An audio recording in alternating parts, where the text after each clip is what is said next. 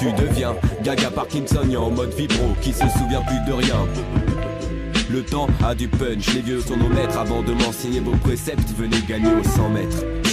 Il s'arrête devant une coupe de séquoia couverte de dates historiques. Elle prononce un mot étranger qu'il ne comprend pas.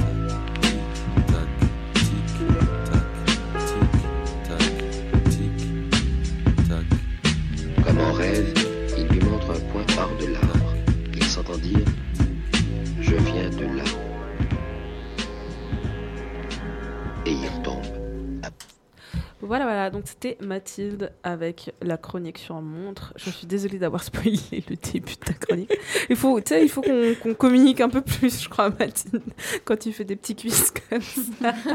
Parce que sinon, je spoil tout. Et j'ai le don de tout spoiler. Mais du coup, Léa, je vais pas spoiler du coup. Je vais, je vais rien dire. Je vais te laisser parler de baignoire comme tu l'entends, comme, tu, comme tu veux le montrer. Fais-nous rêver. C'est gentil. Bon, alors déjà, le mot de cette semaine, euh, j'ai galéré comme jamais, vraiment. J'ai cherché sur tous les sites, tous les livres possibles et inimaginables. Du coup, bah, pff, je suis un peu déçue parce que c'est pas très long ma chronique, mais j'espère qu'elle sera au moins un peu intéressante quand même. Alors, j'ai décidé de vous parler de la baignoire au théâtre. Est-ce que quelqu'un euh, a déjà entendu parler de ce terme dans le milieu euh, du spectacle et principalement du théâtre ou pas du tout? Alors, je n'ai pas, pas entendu, mais moi aussi, j'ai un peu guigné sur Internet. Elle va spoiler encore. C'est les trucs que j'ai trouvés, donc non. D'accord. Je pars du principe que je ne connais pas. Bon, alors la baignoire, c'est du côté, enfin, ça concerne les spectateurs et à partir donc du XVIIIe siècle, la baignoire fait son apparition donc dans les salles de spectacle. Elle correspond donc à une loge placée au rez-de-chaussée du théâtre, saillante et arrondie, donc elle est située sur les côtés de la salle et légèrement euh, surélevée. Et il faut savoir qu'à cet endroit, lorsque le spectateur est placé à cet endroit, euh, il n'a pas une vue d'ensemble puisqu'il est assis très très près de la scène. Et euh, à ce propos, il y a l'écrivain euh, Lev, Tols- Lev Tolstoï qui a écrit euh, dans Anna Karin- Karenine Les places dans les loges sont les moins confortables. Oui, excusez-moi, j'ai bugué. Les places dans les loges sont les moins confortables. La scène, on la voit à moitié et on sort avec un torticolis après le spectacle. Pour vous dire le, le confort euh, de ces places. Donc ce sont donc des loges séparées les unes des autres par une cloison basse et c'est à partir de cela que l'on dit euh, l'expression, je la connaissais pas honnêtement, louer une baignoire. Ah, oui, expression que j'utilise tous sûr. les jours. Oui, Ouais, clairement. Et donc euh, en France, les baignoires elles sont désignées comme le pourtour, contrairement en Russie où elles sont appelées amphithéâtres. Et elles sont appelées amphithéâtres parce que les, puisque les rangées de sièges de cet espace arrondi sont surélevées. Voilà, donc petite comparaison de la France et la Russie. Mais je vais également aussi vous parler de l'Italie et plus précisément du théâtre à l'italienne qui est apparu au XVIe siècle. Donc c'est le premier type de théâtre qui possède un toit fermé dont la salle était entièrement éclairée. C'est donc un style architectural euh, concernant l'organisation des volumes intérieurs euh, des théâtres. Cette salle de représentation est donc constituée de plusieurs éléments, dont les fameuses baignoires, qui dans ce cas-là sont des corbeilles au fond de la salle situées sur les côtés qui entourent le parterre et qui sont composées d'une loge où l'on peut déposer ses affaires. Ok. Voilà. Donc pour terminer, en tant que jeune étudiante en lettres, je me suis dit, euh, il faut que je fasse des références euh, à des œuvres littéraires, que ça passe un peu, voilà, c'est un peu mieux. Et donc euh, je vais euh, faire référence à des œuvres littéraires qui évoquent le terme baignoire dans le sens euh, où je viens d'expliquer. Donc je vais vous euh, citer un passage de l'œuvre intitulée Nana d'Émile Zola, ainsi qu'un extrait tiré de l'œuvre À la recherche du temps perdu de Marcel Proust dans lesquels ils évoquent tous deux la baignoire dans les salles de spectacle. Je cite, Émile Zola a dit En bas, sous la galerie, les baignoires s'enfonçaient dans une nuit complète. Quant à Marcel Proust, il disait Nous allons quelquefois à l'opéra, quelquefois aux soirées d'abonnement de la princesse de Parme. C'est tous les huit jours. Il paraît que c'est très chic ce qu'on voit. Il y a pièces, opéra, tout. Madame la duchesse n'a pas voulu prendre d'abonnement, mais nous y allons tout de même une fois dans une mais nous y allons tout de même une fois dans une loge d'une amie à madame, une autre fois dans une autre. Souvent dans la baignoire de la princesse de Guermantes, la femme du cousin à monsieur le duc. Sur cette euh, petite euh, Interlude parenthèse littéraire, je vous laisse avec euh, Rihanna et son titre intitulé Stay.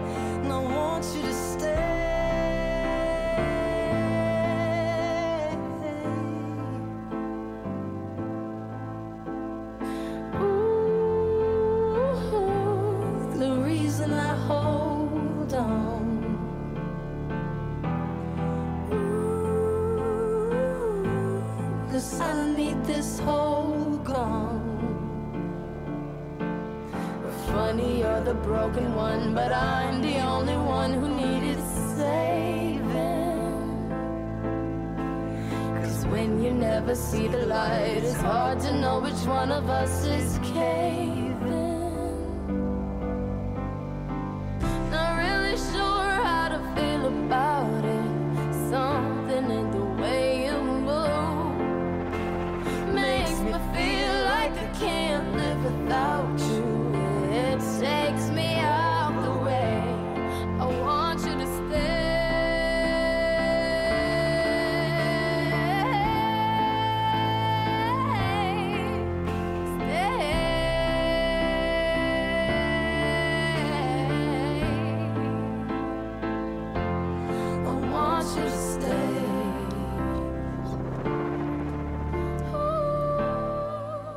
Cette musique, mais on l'a tellement saignée hier soir avec Mathilde, mais Ah. vous vous rendez pas compte. Parce que du coup, euh, j'étais dans sa chambre hier soir, puis j'étais là, mais purée, baignoire et tout, chaud. Puis du coup, on était en train un peu On habite ensemble, hein, il faut Ouais. quand même préciser. N'était pas dans ma chambre comme ça. Mais Mathilde, pourquoi? Oh non, Mathilde. C'est trop triste. Bref. Et, euh, et du coup, euh, j'étais là. On était en train d'essayer de se. Enfin, on avait une petite tradition de base dans le vocabulaire c'est la musique de, de prise d'antenne et de remise d'antenne était aussi en lien avec le mot de, de l'émission. Et ça faisait un moment, en fait, qu'on s'était pas un peu forcé à chercher justement une musique en lien avec euh, le mot de l'émission. Et hier, justement, on était en train de faire ça. Et on était là, mais tu te rappelles, euh, dans la musique de Rihanna, elle est dans la baignoire et tout, et elle est en train de pleurer. Et puis aussi dans la musique euh, avec euh, Britney Spears aussi, où elle est en train de se suicider, elle se. Puis elle, elle est arrivée. Mais oui, il y a Lady Gaga aussi qui est dans sa baignoire. Mais moi, vous savez, j'ai tapé clip baignoire, recherché, j'ai vu Rihanna, j'ai dit oh cool Ah, sympa. Sympa Voilà, voilà. Du coup, mais ce qui est assez marrant, c'est que du coup, les baignoires dans les clips, c'est toujours associé à quelque chose de tragique, violent Ouais, ou triste. ouais, c'est ça. sais, donc, t'es un peu en mode. Mais moi, j'aime trop prendre des bains, mais je suis pas triste quand je prends des bains, tu sais, genre, je suis Ouais, trop non, bien, sais. Les bains. Donc, clairement. bien. Du coup, voilà, petite parenthèse fermée sur Rihanna et Sté. Donc, Myriam, de quoi tu vas nous parler Oh, c'est à moi. Oh là là. Oui. Est-ce que vous savez ce qu'est mon ordinateur s'est éteint Ça va être compliqué. Ah, mince, bah, c'est pas grave. C'est tout bon, je suis là. Est-ce que vous savez ce qu'est la lutérophilie Ouh là là. Loot. euh, Non, non, je pas, Non. je vais dire de la merde. Non, alors il faut savoir qu'on a une passion un peu étrange, ma meilleure amie et moi. C'est que ça fait des années qu'on s'est pris un peu de passion pour les paraphilies. C'est des euh, intérêts sexuels inhabituels, de déviance sexuelle hein, en fait, Ok. euh, sur- qui portent sur des situations, des objets inanimés ou à peu près tout et n'importe quoi qui sort du sexe vanille avec des guillemets. Et on s'est pris euh, beaucoup de passion pour ça. Au début, ben, un peu ironiquement, en mode Ah ah lol, il y a des gens, ils veulent baiser des extraterrestres. Et, euh, et petit à petit, on s'est dit Attends, non, euh, en fait, c'est con de se moquer. Et n'empêche qu'on a d'abord commencé, en se moquant un peu, à lire des listes de paraphilie, parce qu'il y en a des tonnes, des ouais, tonnes, ouais, des tonnes, il y en a des centaines qui sont recensées. Et étrangement, celle qui nous a le plus marqué et le plus traumatisé, et pas traumatisé, c'est juste genre, encore maintenant, qu'on pense paraphilie, on pense à celle-là. C'est la loutérophilie. Et la loutérophilie, c'est les personnes qui sont excitées par le frottement de leur corps contre des baignoires. Ok. Alors moi j'ai vu le, mot qu'on devait faire pour aujourd'hui et j'ai fait oh là oh je vais parler pour- je vais parler paraphilie. J'ai pas grand chose à dire sur celle-là parce qu'elle est pas connue, il y a pas beaucoup de documentation dessus et franchement je crois qu'elle se suffit en elle-même juste de savoir ok il y a des gens qui aiment se frotter contre des baignoires. Mais attends, attends, attends. Il y a un truc que je comprends pas parce que. Le frottement de leur corps contre la baignoire. Mais, mais, bah, de toute façon, enfin. Tu sais, genre, t'es allongé dans ta baignoire. C'est ça en fait. C'est juste le fait que ton, ton corps touche la. Je suppose. Ok, Ok, d'accord. Pas beaucoup de documentation sur celle-là on va pas se mentir. Est-ce qu'ils prennent, est-ce qu'ils vont dans leur baignoire avec de l'eau ou sans eau? Je sais Peut-être qu'ils aiment même sans eau. Ça, Mais je crois que jamais c'est fait moi. J'en sais rien. prendre un bain sans eau. C'est la sensation à mon avis du euh, En quoi La quelque chose céramique, ouais, euh, ouais, quelque chose de contre bien le corps, quoi. froid.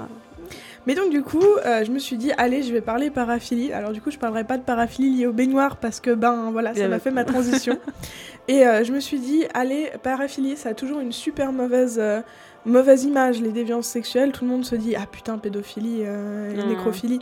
Alors effectivement, c'est des paraphilies. Et effectivement, c'est pas cool. On va pas se mentir parce que le consentement c'est sexy et qu'un cadavre, un enfant ou un animal ne peut pas consentir. Donc, ben, c'est problématique. Mais il y a beaucoup, beaucoup, beaucoup de paraphilies qui ont une, bah, la mauvaise cote parce que juste c'est des déviances. Et une déviance, c'est pas forcément problématique, c'est juste que ça sort de la norme. Alors je pourrais prendre la solution de facilité et vous parler BDSM ou asphyxiophilie, c'est le fait d'aimer se faire étrangler. C'est facile, c'est bien, euh, tout le monde euh, se dit non, ça va, c'est tranquille, les gens qui font ça, ils sont un peu originaux, mais non, non, moi je vais vous parler de paraphilies qui ont vraiment mauvaise lettre, parce que quand on en parle, les gens font oh, trop marrant. Et moi j'ai Oh. envie d'essayer de vous convaincre que c'est pas si étrange que ça. Enfin, étrange oui, parce que pendant que personne des gens qui nous écoutent, euh, euh, non, c'est euh, c'est paraphilie. Et qu'on vous en croiserez probablement jamais dans votre vie parce que c'est pas quelque chose de. Enfin, c'est répandu, on va le voir, mais ça l'est pas tant que ça. Mais au moins que se dire que, ah bon, les déviances sexuelles, au final, même les plus étranges au premier abord, c'est peut-être pas ce qu'il y a le plus surprenant. Alors je vais en parler principalement de trois. C'est l'exobiophilie, la macrophilie et la voraréphilie. On va commencer par ma préférée et celle que je connais le mieux. L'exobiophilie, j'en ai parlé déjà. C'est la première que- par laquelle on a commencé à, à s'intéresser. C'est l'attirance sexuelle pour les extraterrestres. Donc autant pour les extraterrestres que pour tout ce qui viendrait euh, d'ailleurs que la planète Ok. Terre. Donc voilà.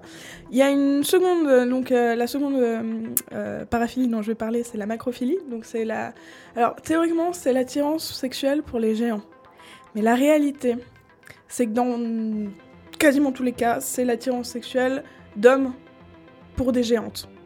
Et ça a son importance. Et la troisième, c'est la voraréphilie. C'est euh, l'excitation à l'idée de soit manger, soit se faire manger, en, en règle générale entier et sans être découpé en morceaux. C'est vraiment d'une traite par un autre être humain. Donc ces trois paraphilies, elles ont Ah, une petite particularité que vous aurez pu remarquer, c'est qu'elles sont impossibles à reproduire hors de fantasmes.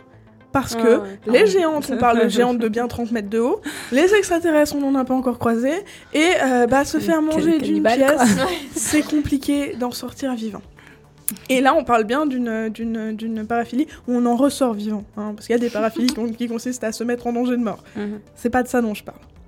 Et ben, euh, la particularité de ces, ces trois euh, paraphilies, c'est que ben, déjà, elles sont très mal perçues parce que, euh, bah, d'un côté, ça se comprend que ce soit mal perçu. C'est un peu étrange d'avoir quelqu'un qui vient de dire euh, Moi, mon truc, c'est les extraterrestres.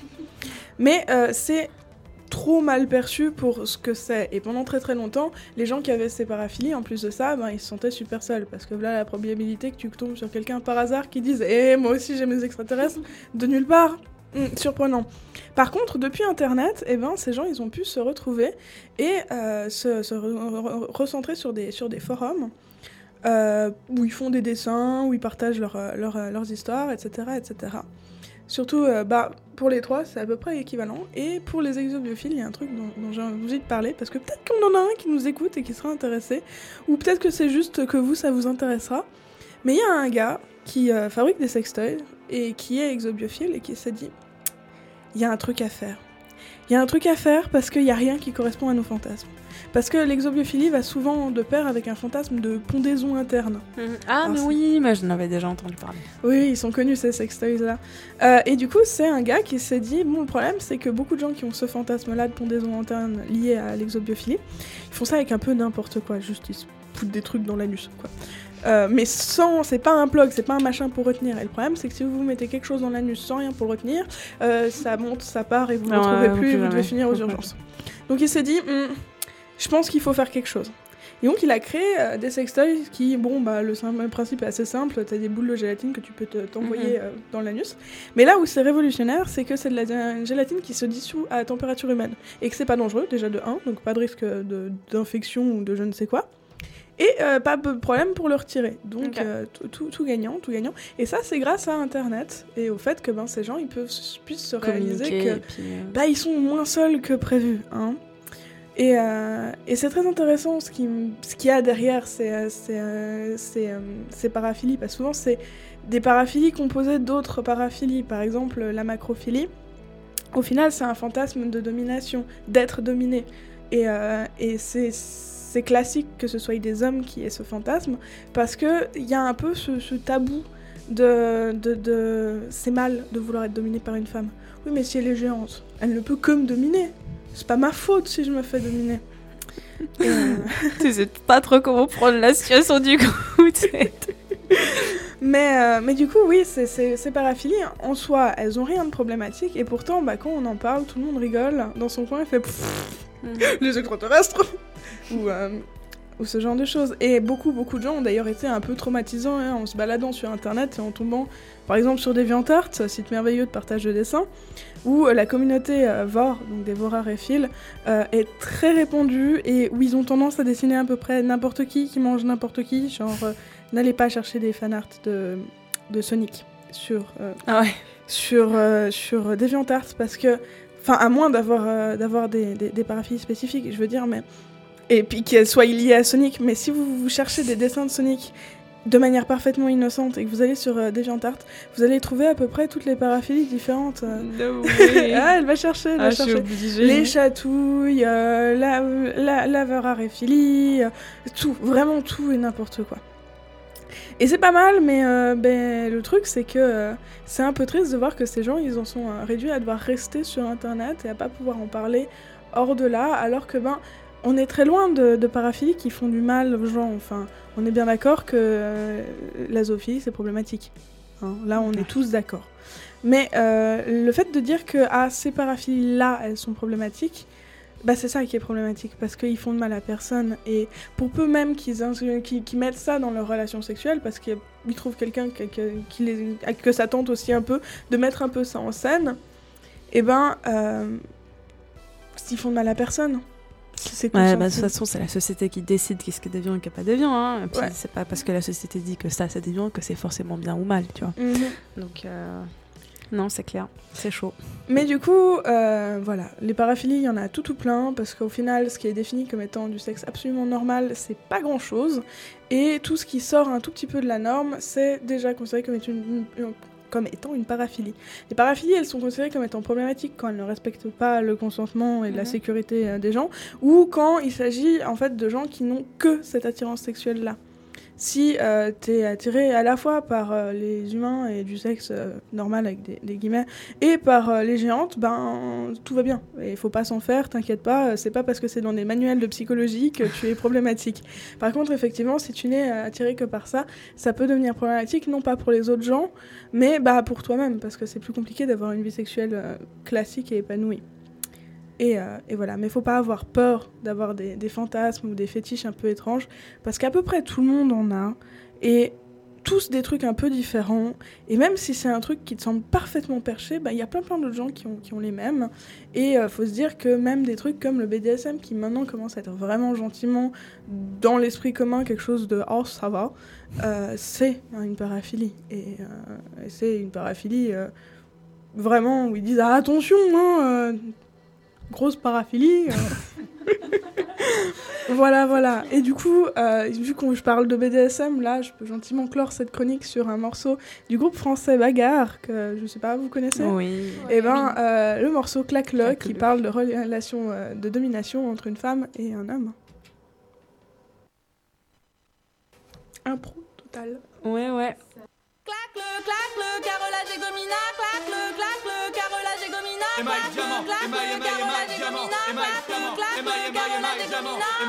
Ce garçon-là, Aime les claques, ce garçon-là, donne-moi, donne-moi, donne-moi, donne-moi, donne-moi, donne-moi, donne-moi. Ce garçon-là aime les claques.